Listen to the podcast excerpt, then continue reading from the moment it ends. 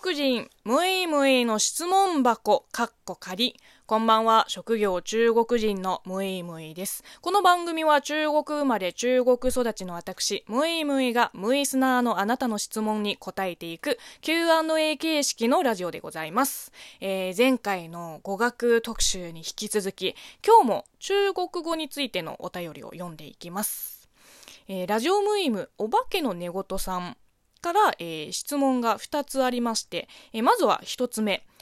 中国にも方言があるとのことで、日本語なら方言を文字にするのも、ひらがなでいくらでも変えて表現できますが、中国の方言って文字にできるのでしょうか？えー、そうですね。あの、私は、浙江省の出身なので、まあ、自分の地元の方言についてしか語れないんですけど、まあ、方言ってさいわばその地域のこう古くからなんだろうあの受け継がれた、まあ、民族文化財みたいなもんだと思うの。つまりこう古代中国の歴史から見ると、まあ、南地方にこう都を置いてた時代の口語話し言葉の発音がそのままその地域の方言として現代に残ってる可能性があるわけですよ。まあ、もちろん当時の発音と比べると、まあ、多少は変化したかもしれないんですが、まあ、今の中国語の標準語、えー、マンダリン語よりは昔の発音と似ているという説があるはずです。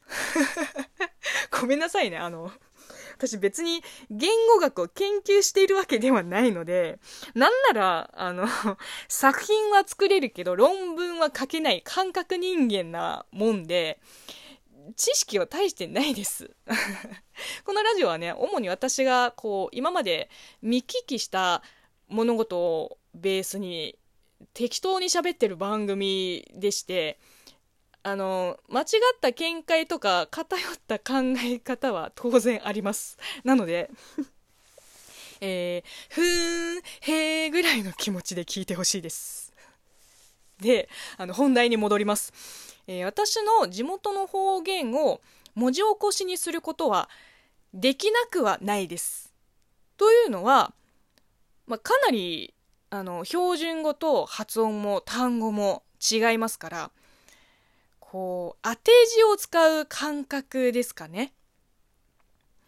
で、そのテキスト化された言葉を見て、まあ、同じ地元民なら、あの、頭の中で変換できると思うけど、例えば、あの、北京の人とかに見せても、ま、ちんぷんかんぷんだと思いますね。もうそれぐらい違います。えー、で、二つ目の質問。えー、中国語には日本語のような助詞がないなと。例えば、えー、私が行くも、私は行くも同じ、我去で、助詞が違えばニュアンスも違ってくるはずなのに、同じ言葉なんだなと思いました。その辺のニュアンスの違いをどう表現し、理解してるのかというのを、えー、聞いてみたくメールしました。えー、っとですね、我去を単体で使うことあんまりないかな。あの、私ですとね、こう、我操が始まる前に、我去を使ってたぐらいですかね。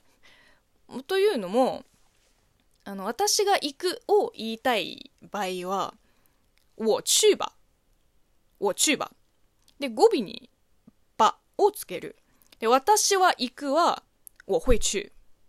で、真ん中にこう意思表現の声を入れる。まあもちろんそれぞれの状況、情景にもよりますし、まああくまでも一例に過ぎないんですけれども、なんだろうね、こう表現したいニュアンスによって、助詞を、まあ、助詞の類に入るかどうかわからないけど、変えたりしますよ。なんていうの？あの、いわゆる辞書形のままで使うことはないかな、中国語は。例えば、我吃飯。えー、私ご飯を食べるの我吃飯もそうで、我吃飯だけ言ったらもう意味不明なんですよ。我在吃飯。私今ご飯を食べてる。我吃完飯了。えー、私今ご飯を食べ終わったところ。我去吃飯。えー、ご飯食べに行く。我还没吃饭。まだご飯を食べていない。のように、必ず何かしらの活用形で使います。我吃飯だけじゃ、もう何が言いたいのか伝わらないですね。まあ確かに日本語とかと比べると、まあ、中国語の応用って、まあなんかこれといったルールがないように感じますね。まあ、単に私に中国語を教える知識がないだけかもしれません。ちゃんとした中国語教師の、えー、方なら、えー、論理的に説明できるかと思っています。えー、では最後に、えー、この番組、ムイバコラジオの配信開始1周年を記念した、えー、オリジナルステッカーはまだ、え絶賛発売中でございます。す、で、にお買い上げいただいたムイスナーの方々から、え届いたよのご連絡メールもいただいております。えー、隠密同心伊坂十三さん、えー、むいむいさんこんばんは、ステッカー届きました。なるほど、このデザインだったんですね。スマホケースが透明なので背面に入れてみました。今度知らない人に宣伝しておきます。ありがとうございましたと。いや、ぜひ宣伝しまくってください。えー、そして、えー、これはラマ6663、えー、ありがとうございます。昨日ステッカーとメッセージを受け取りました。嬉しい大阪のおっさん、えー、ラマ666 えー、こちらこそ喜んでいただければもう何よりです、えー、そしておあたりさん。えー、今日待望のステッカーが無事に届きました、えー、むいむいさんが何十通分かの住所、氏名、メッセージを一つ一つ手書きし、えー、封印し、切手を貼って投函するまで一人でやられた。そのアナログな苦労を思うと感激で胸が熱くなりました。当分はどこにも貼らず、メッセージカードともども大切に取っておいて、たまに見ては、えー、一人にやけていようと思います。本当に本当にありがとうございました。いやいや、こちらこそありがとうございます。あのまたね何か機会があればな他のグッズも作ってみたいと思っておりますえーと、でですね、こちらのステッカーに興味のある方は335回目の配信で応募方法をご確認した上で応募してください。最後に番組のフォロー、ハート、笑顔、ネギの連打もよろしくお願いします。あなたからのお便りや応援ギフトもお待ちしております。ではまた明日お会いしましょう。おやすみ。